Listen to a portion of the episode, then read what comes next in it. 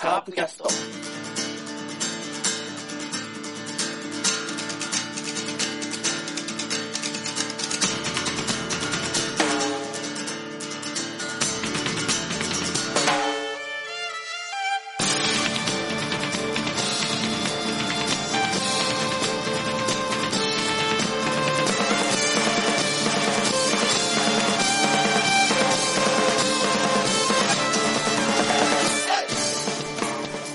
どうもカープキャストです、えー、今日はですねくがつにじゅうごにち水曜日に収録しております。というわけで先週の感じだとまあ今日はね シーエス が決まっていてでまあ シーエス 対策の話でもしようかなどと言っていたんですけれどもまあとりあえずいち試合を残したまままだ阪神が来るか広島がさんいになるかというまだわからない状態でおりましてですね。まあそういう宙ぶらりんの中、とりあえずね、今週分を始めたいと思います。で、まず始める前にですね、今日は、そうだ、今日はですね、まあ先週も言った通り、こう、カープキャストのメンバーがなかなか忙しくて揃わないものですから、今日私、ラロッカ一人が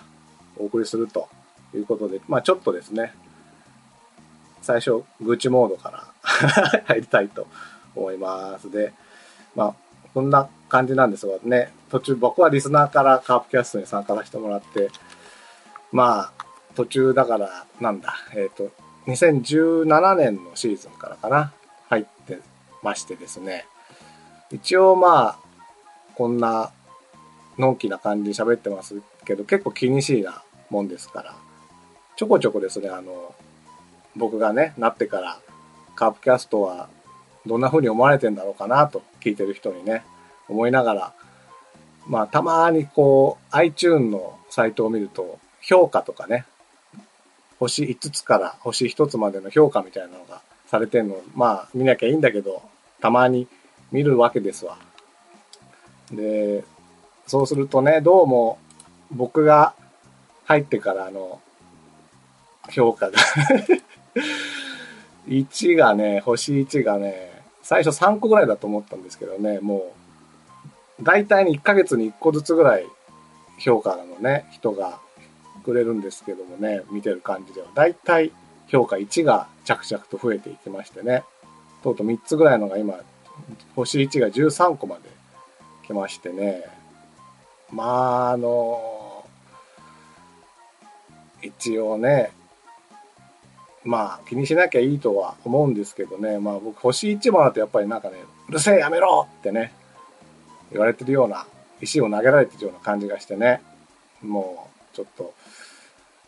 別にこれ聞かなくていいんすよ。嫌だったらね。だからできればね、いちつけるぐらいだったらそっと聞くのをやめるっていうことをしてほしいなぁなんて、傷つくんですよね。思ったふりもしてるんですけど、まあでもその、評価いちをくれる人の中でもコメントくれる人はいるんですよ。で、その、それの人、その人は僕はすごく感謝をしていて、要するにカープキャスト聞いていきたいけど、ちょっとここは直してほしいなっていうことだと思うんでね。まあそれに関してはちょっと、その、うるせえやめろって石投げられてるんじゃなくて、まあ、アドバイスしてくれてるんだなって感じで思ってね、ちょこちょこ、よんけんぐらいいちの人がくれてるのは見たりはしてるんですが、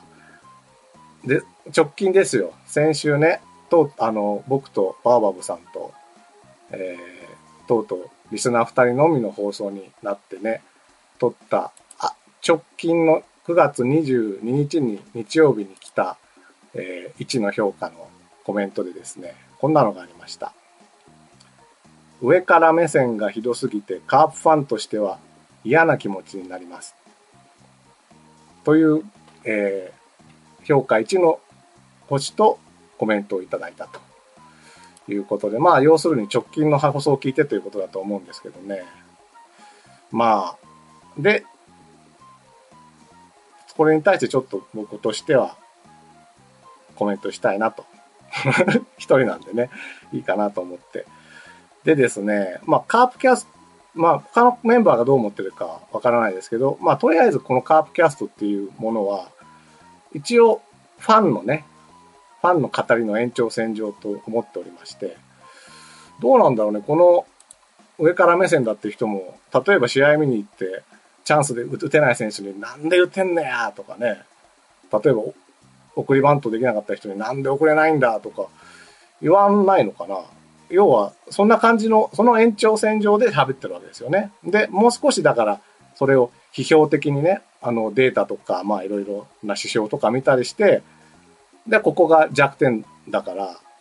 ね、もっとここ、先週で言うとフォアボールがどうも減っているから、そこを改善するともっとこう オーピーエス なんかも上げられるし、優勝に近づくんじゃないかとかね、まあ、大瀬良のことなんかな。まあ、でも僕はでも先週言った通り、エースになってほしいっていう期待を持っているからこそ喋ってるんだという、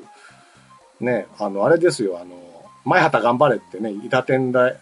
ありましたけれどもね、前畑頑張れ、前畑頑張れと同じで、大瀬良頑張れ、頑張れ、頑張れ、大瀬良って言ってるのと同じで、本当に愛を持ってね、言ってるつもりではあります。で、もちろんそう、だからこそですよ。僕なんか野球なんかできませんから、もちろん自分をね、棚に上げてはいるわけで、まあそういう意味では上から目線であると。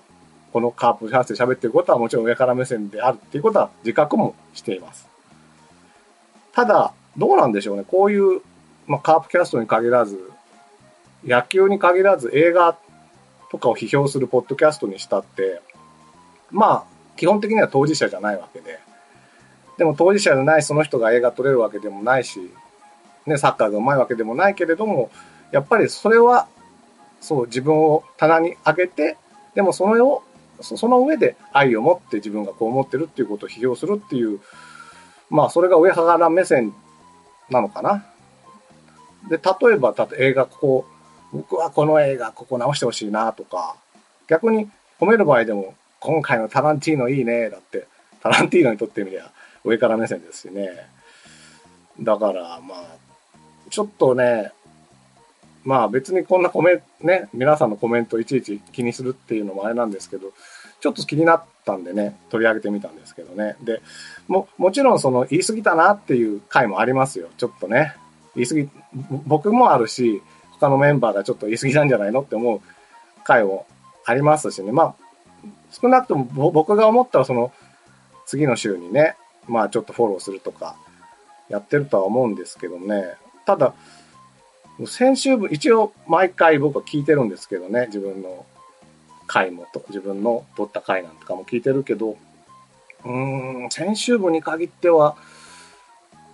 思わなかった。まあ客観的ではないけどね、完璧に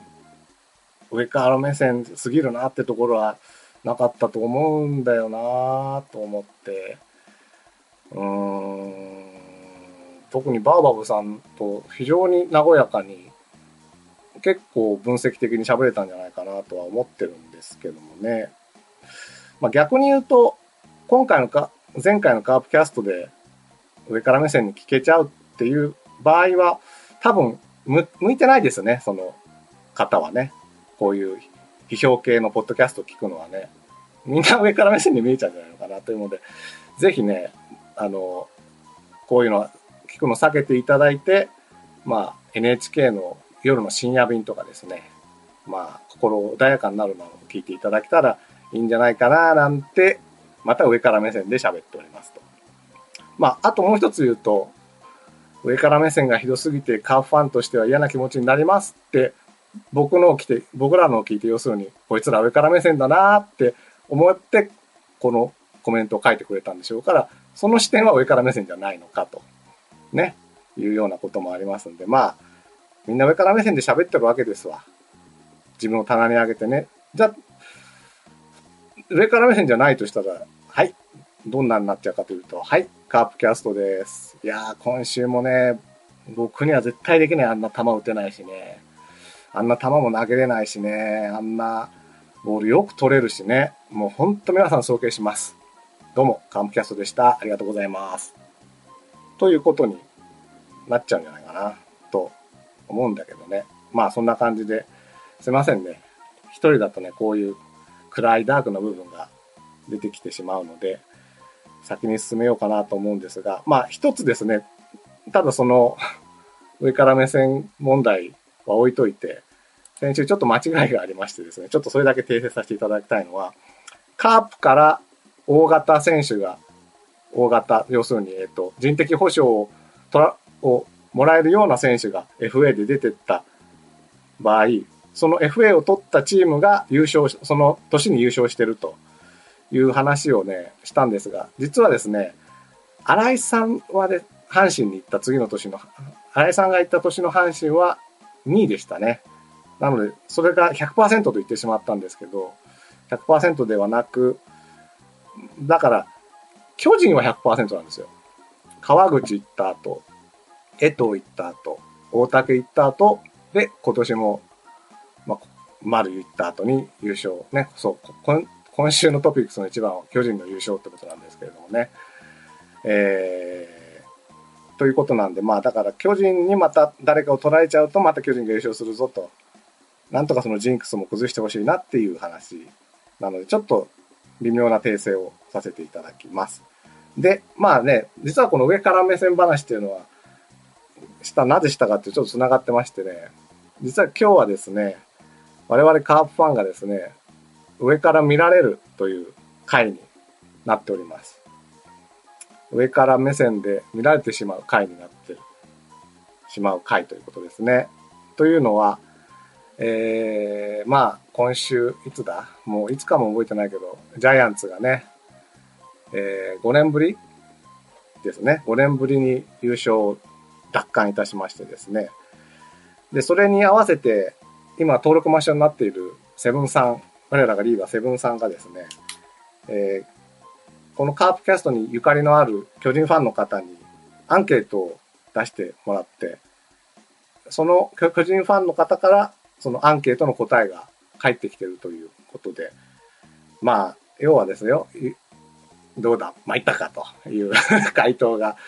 どしどし届いているもんですからね、それをちょっと今日は紹介するという回にしたいかなと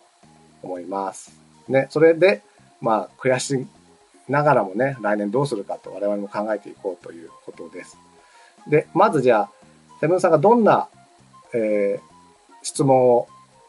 送ったかというのをなな問あるんですけどね、とりあえず、えー、ざっと言っていきたいと思いますが、ひとつめ、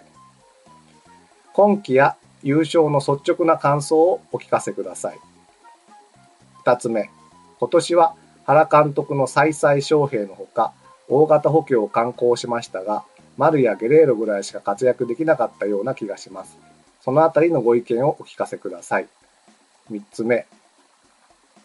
丸の加入は優勝への大きな原動力の一つになったと思います。もし丸選手が エフエー に、エフエー せずにカープに残留した場合でも優勝できたと思いますか？つまり、丸選手のいるカープといない巨人という場合はどうだったかという質問です。よん、また、丸選手がロッテに移籍してきた、ロッテに移籍していた場合、巨人は優勝できたかと思いますかと。要するに、丸がカープにも巨人もいない場合はどうだったかという質問です。ご、今季でごねん連続カープに負け越しましたが、それについてのご意見をお聞かせください。ここはちょっと上から目線でね、我々が言ってますけどもね。ろくとろく問目、えー。クライマックスシリーズは横浜、広島と当たる可能性があります。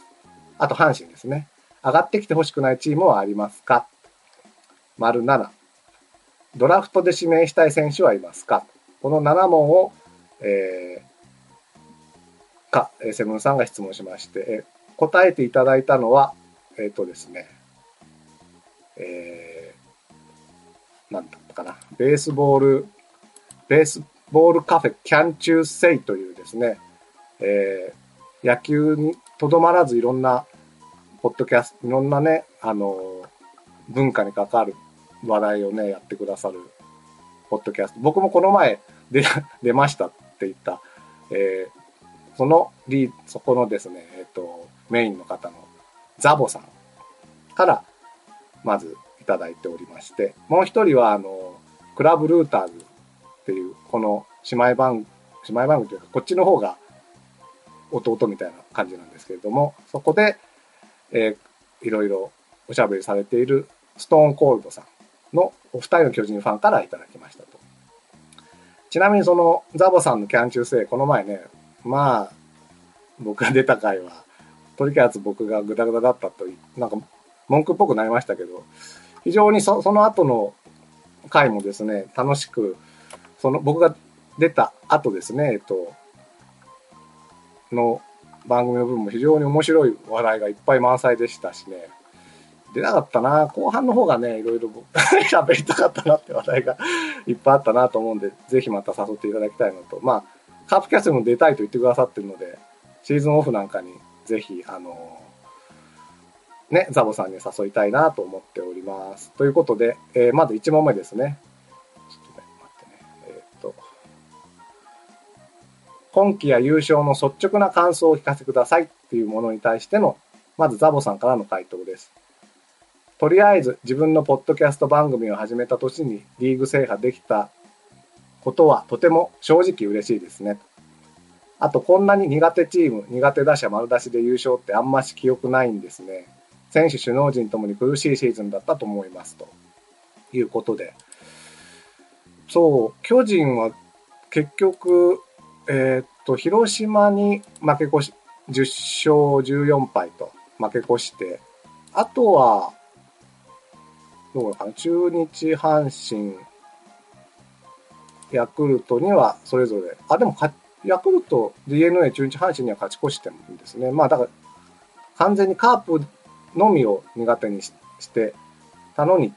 ていうことですかね。苦手打者ってのは誰なんだろうか。松山とかなのかね、うちだと。あとまあ最近では外とか、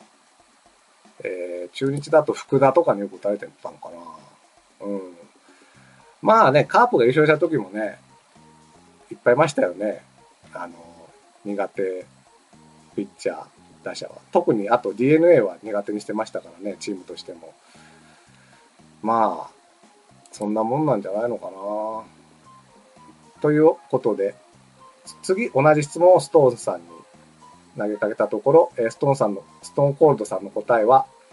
シーズン当初からリリーフには不安があると、えごめんなさい。シーズン当初からリリーフには不安があるのでやばいと思っていましたが、原監督はじめ昨年とは違うベンチで優勝できましたって感じです。今年と何が違ったかっていうとベンチの雰囲気でした。えー、昨年は吉信、村田の性格などもあり、おとなしいチーム、悪く言えば暗いベンチでしたが、今年は結構活気があるチームになっていました。それはコーチ陣とりわけ元木宮本両コーチの影響だと思います。シーズン当初はタレントコーチと揶揄されていましたが、えー、彼らの明るさがチームに好影響を与えました。もちろん菅野など計算違いな面も多々ありましたが、若手の成長、昨年いまいちだった補強選手の活躍もありましたということで、まあ要するにまずは首脳陣が変わって明るくなったなという、確かにそうかもね。そうですね、宮本カープは逆に 暗, 暗かったのかなまあカープはね変わってないんですけどね、うーん笹岡さんか笹岡さんが新しくピッチングコーチに入った感じですけど、どうですかね。まあそんなにベンチの雰囲気っていう、で、まあ、逆にカープはコーチというよりも新井さんなのかな、うん新井さんの明るさがちょっと欠けてたのかなっていうところがありますよね。あとはまあ計算違いもあったけど、まあ、今まで取ってた選手、ゲレーロとかかな、ゲレーロとか、あとは若林とか、あれですよね、あのキャッチャーの、えー、っと、さんにんめのキャッチャーの名前をちょっとど忘れしましたけどね、そういう人が巨人にやっぱ台頭してきたっていうことが、結局だからいっぱい人がいて エフエー で取ったり、若手がいたり、その中の一人がセカンドだったりキャッチャーだったり外野だったり、どっかで一人が常に誰かが活躍できてたっていうことなんでしょうね。うーん選手層の厚さといったらそれまでだけど、まあねカープは選手層が厚い厚いとか言われてましたけどね、なかなか難しいですな。ではにもんめの質問です。えー、今年は原監督の再々招聘のほか大型補強を敢行しましたが、丸やゲレーロぐらいしか活躍できなかったような気がします。そのあたりのご意見をお聞かせくださいと。これに対してザボさんはですね、僕は住谷の借りは大きかったなーって思ってます。リードにしても考え方にしてもゲーム中の所作にしても小林にとっていい刺激になったと思いますし、あと交流戦をいい成績で抜け出せた要因の一つだったんじゃって思います。中地、岩隈、ビアヌエバ、クックは来季やバイバイかなと。岩隈ね、全く見ませんでしたもんね。で、えー、続いてもうそのままストーンコールドさんに行きますと、お丸、ゲレーロだけというのは全く外れてますね。わははははと、えー。まず今年、住谷がいなければ優勝はなかったでしょう。彼の交流戦の活躍がなければ交流戦の上位はありえませんでした。また高橋はじめ、えー、若い投手をうまく引っ張り小林の成長にもいい影響を与えたのも住谷ですと。ここ数年の補強で一番うまくいったのが山口です。成績は言わずもがなですな。楊大寛もジャイアンツにはなくてはならない選手です。もちろん大竹も長継ぎで頑張ってくれました。まあ森福のようにドハズレもありますが、それはご愛嬌。わはは。今年のジャイアンツの優勝は補強と育成のバランスがうまくいったからでしょうと。まあ両方の方ともに住谷だと丸と、えー、誰だっけ丸とゲレーロだけじゃないよということで、そうね、まあこれ結局まあ終わってみたら順位表を見ると、まあカープの成績が最終的にどうなるか分かんないけれども、まあ勝ち数だけを見るとろく勝、なな勝、はち勝ぐらいの差で終わりそうなんでね、それって結局交流戦でカープはご勝、巨人はじゅういち勝で、このろく勝差がもろにこの出たなっていう意味で、本当ね、住谷がね、まあ、特に対パ・リーグに、だから、あれ出すな、あれ出すなって言い方もないけど、パ・リーグのキャッチャーを取るっていうのは本当に交流戦対策の一つなのかもしれないですね。まあ、それにしてもそう、住谷が出た西武は防御率とかね、失点はどんどん悪くなってどんどん悪くなってるのか分かんないけど、本当にリーグ最下位なのに打でね弾き返すと、打の層が本当に厚いなっていう感じもするんですけど、まあ、要はだから西武からしては別に住谷がいようがいまいが打ってくれるからってことで、ねえ、まあ、その代わりに取った、誰でしたっけ、あの、えー、っと、左腕の内海か。内海はちょっとパッとしなかったけど、まあ、それでも優勝してるからね、まあ、こう考えると、住谷にとっても、巨人にとっても本当に良かったですね、補強としてね。で、まあ、あとは、今年じゃないけど、やっぱり山口と。最多勝山口とねえ、まあいろいろあったいろいろあった中、また復活して活躍するということなんでね、じゃあ来年はじゃあバティスタに期待するか、うちも、うん、っていう感じでね。あとは大竹か、大竹もね中継ぎだから、まあやっぱりカープが優勝してた時と同じで、去年だから今年ですね、あのカープで引退した長川は本当去年の中盤大活躍してくれてね、優勝にあの貢献してくれたこともあって、やっぱりそういうなんかね、思いもしない人がポンとね活躍するんですね、優勝する時っていうのはね。そんな感じでしょうか。だからまあ我々はね丸だけじゃんって言ってるけど、実は巨人ファンからすると着々今まで エフエー で取ってきたやつが実を結んだんだぞと。だからまあ言ってみれば エフエー が育成みたいな、チームにとっての育成みたいなことなんですね。はいはいはい。すごいチームだな。ということでさん問目ですね。丸選手の加入は優勝への大きな原動力の一つになったと思います。もし丸選手が エフエー せずにカープに残留した場合でも優勝できたと思いますか？つまり丸選手のいるカープといない巨人の場合ですと。えー、丸がいない巨人はどうだって、広島にはいるという場合はどうだったのかというと、ザボさんはですね、個人的には巨人に丸なしカープに丸ありならば巨人は優勝してないと思ってます。丸がいないなら用を使えばいいじゃないって言われるかもですが、まあとはいえ丸は波もなく、丸ポーズも浸透し、ノールックツイスト打法みたいなひだまでかましてくれて、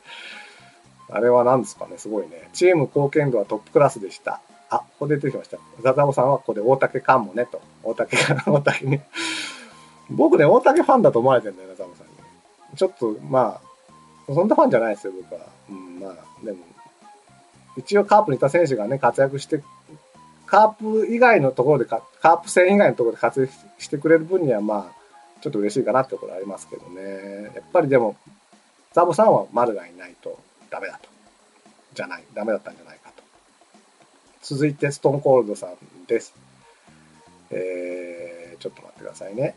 さんばんめ。えー丸がいなければ絶対優勝はできなかったでしょう。丸の影響は数字以上のものがありましたね。坂本の好成績は丸のおかげでしょう。それは誰もが認めるところ。さらに各選手が本当に粘りが出てきました。昨年のジャイアンツにはなかったことです。それもこれも丸がチームに馴染んでくれたこそ、こ、こそでしょう。それに大きな役割をしたのが前、えー、さっき言ったコーチ陣だと思います。丸が残っていればカープが優勝できたかって言えば、うーん、どうだろうかね。今年のカープは金属疲労を感じたので、ということでございまして。さあ、まあ、い, いずれもやっぱり丸がいないと、巨人はとにかく優勝できなかっただろうと。うーん、ね、丸ポーズですね。あれね。まあ、別にいいんだけど、カープ戦でやられて、やっぱりちょっとカチンとくるっていうのが、まあ、ご愛嬌ですけどね。まあ、敬礼ポーズは封印したってことですよね。カープ時代にやってた。あんな明るい選手だったのかね、カープの時は。どっちかっていうと、こう、黙々と自分のことをやるって感じがしたんですけどね。まあ、やっぱチ、チームが変わる。逆にカープのそういう部分をか、丸が持って、明るい部分を持っていって、えー、それを巨人に広めたっていうところもあるのかもしれないですよね。で、丸が、いなかったか、いたらカープが優勝したかは微妙だと。まあ、それは僕も思いますね。大体、去年もね、僕、カープ優勝できると思ってなかったんで。しかもまあ、今年は本当ね、田中はダメ、中崎、一岡はダメとかね、うーん、菊丸はいることになるのか。で、いちばんが西川になってたのかな、そうすると。で、よんばん聖也と、まあ、うん、まあでも先週言った通りね、本当丸が一人でチームの オーピーエス をね、ガーッと移動させる力があるんでね、そういう意味ではやっぱり、惜しい選手をね。まあでもね、いいんですよ。こうやってカープはですね、新陳代謝していって、またいつか、ね、こう、やっぱり僕どうなんだろうな。僕は、僕は巨人ファンの優勝の喜びよりも、カープファンの優勝の喜びの方がじゅうばい以上あるとは思ってるんで、そういう意味では、巨人がね、にねんにいっかい優勝してる間にじゅうねんにいっかい優勝すれば、喜びは巨人よりもにばいと思っておりますんでね。丸。でも、楽しそうでいいですよね、丸ね。うん。はいはい。で、えー、よん、まあ、その丸絡みのよんこめの質問です。えっとね、要するに、丸がロッテに移籍した場合、巨人は優勝できたと、できたと思いますかと。要するに、丸がカープにも巨人にもいない場合ですという質問で、えー、それに対するザボさんの答えは、えっとですね、巨人も広島も丸なしですか。やっぱりむずいかもな。長野さんが巨人にいるんだぞってことになるんでしょうが、やっぱり優勝までには手が届いていないだろうな。丸がいたからこそ坂本がキャリアハイの成績になったんだろうし、ということですね。えー、そしてストーンコールドさんは、あー、ちょっと待ってくださいね。ちょっとね、これメール、携帯のメールでもらったもんですよね。いろいろ、普通は。はい、えっと、ストーンコールドさんからはですね、まあ、あの、カープと巨人にも丸がいなかった場合、丸、まず、巨人の優勝はまず無理でしょうと。丸がいないジャイアンツは今年は考えられません。それだけ丸はジャイアンツにとってなくてはならない選手であり、ジャイアンツの大事な一員ですと。本当にジャイアンツにしてくれて、ジャイアンツを選んでくれてありがとうと言いたいですね。わっはっはということで。です。ね。でしょ、上から、上から目線で。来られたでしょ皆さん。ねえ。これを、これを耐えるのがカープファンであると。うん。本当ですな、さっきも言った通り、巨人が エフエー の選手を広島から取ると必ず優勝してますんでね。まあそういうことで。で、まあだから、あれですね、うん、本当にまあ、我々もまあもちろん長の広島の一員だと思ってるように、丸はもうね、もう広島の丸だったってことじゃなくて、もう巨人の丸だっていうことなんですよね。いやー、広島が優勝できたかどうかどっちも書いてねえな。まあ、僕はできなかったと思います。横浜だったんじゃないですかね。だから、もし丸がいなかったら、この感じだと。ね。横浜はもっと阪神に頑張って勝てと言いたいです。あ、そうだ。まあ、今話出たんでついでですがですね、あの、もしカープが今度の中日戦に負けた場合ですね、あの、阪神がいっぱいするのを待つわけですけどね、その、その試合の中に ディーエヌエー 対阪神が一戦あるんですけどね、ディーエヌエー は阪神にもろ弱いですから、ぜひですね、もう真剣に阪神を叩いて ディーエヌエー は来てほしいなと思います。ということで、えー、話戻しましてね、丸ご、ご問目です。今期でごねん連続カープに負け越しましたが、それについての意見をお聞かせくださいと、ちょっとこれは上から目線。上から目線来ました。セブンさんの上から目線が来ましてですね、それに対してザボさんの下から目線というか、ザボさんはそんなに上からもないでしょうけどね。うん、悔しいです。やっぱ苦手チームなしの完全優勝が望ましいですわ、と。そうですか？で、ストーンコールドさんですね。えー、そこが原監督という発展途上のチーム未完成なんですよね。なので来年の課題は苦手チームをいかに勝つ、苦手チームに対していかに勝つか、チームの波をなくすかでしょう。まあその分伸びしろがあると思えば楽しいもんです。しかし今年のカープはジャイアンツが下がり目の時によく当たってた印象があります。そこの隙をなくさないと来年は厳しいかと思いますということです。まあやっぱりこう悔しいんですね。でもまあザボさんは純粋にこう完全優勝したかった悔しいって感じですけど、ストーンコールドさんは要するにそこがまだ未完成でまだ強くなるぜということでね、来年どんなチーム作るか楽しみだなっていう。いや怖いね。まあなんかね、ちょこちょこ見るとヤクルトから石井拓郎コーチを呼ぶんじゃないかとかね、巨人が、あとは菊池がまあ海外に行けなかったとしても菊池を狙うんじゃないかとかね、先週言わなきゃよかったな。あの、カープから エフエー 取ったら優勝できるってね。うーん、まあ、そんな感じなんでね。えー、要するにまあ、来年も補強しますせと。そして今年の課題を克服しますせという感じなのかな。うーん、ジャイアンツが下がり目の時によく当たってたか。そうですね。だから、逆に言うとカープがどん底の時に巨人に当たって、なぜか、巨人に大逆転してね、そこから連勝とか。うん。だから中盤のあの、じゅういち連勝の時、一切巨人戦、じゅういち、ごめんなさい、じゅういち連敗、カープがじゅういち連敗してきた時に、一切巨人戦に当たんなかったとかね。だからその辺の、今年はなんか、えー、対戦の、なんていうんですか、あの、時期とかが結構ね、あの、この、順位を、左右したかなって感じもありますけどね。いや、ほんと巨人戦なかったいっかげつとかありましたからね、あの交流戦も入れちゃうと。いっかげつどころかいっかげつはんぐらいなかったのかな。うん。いや、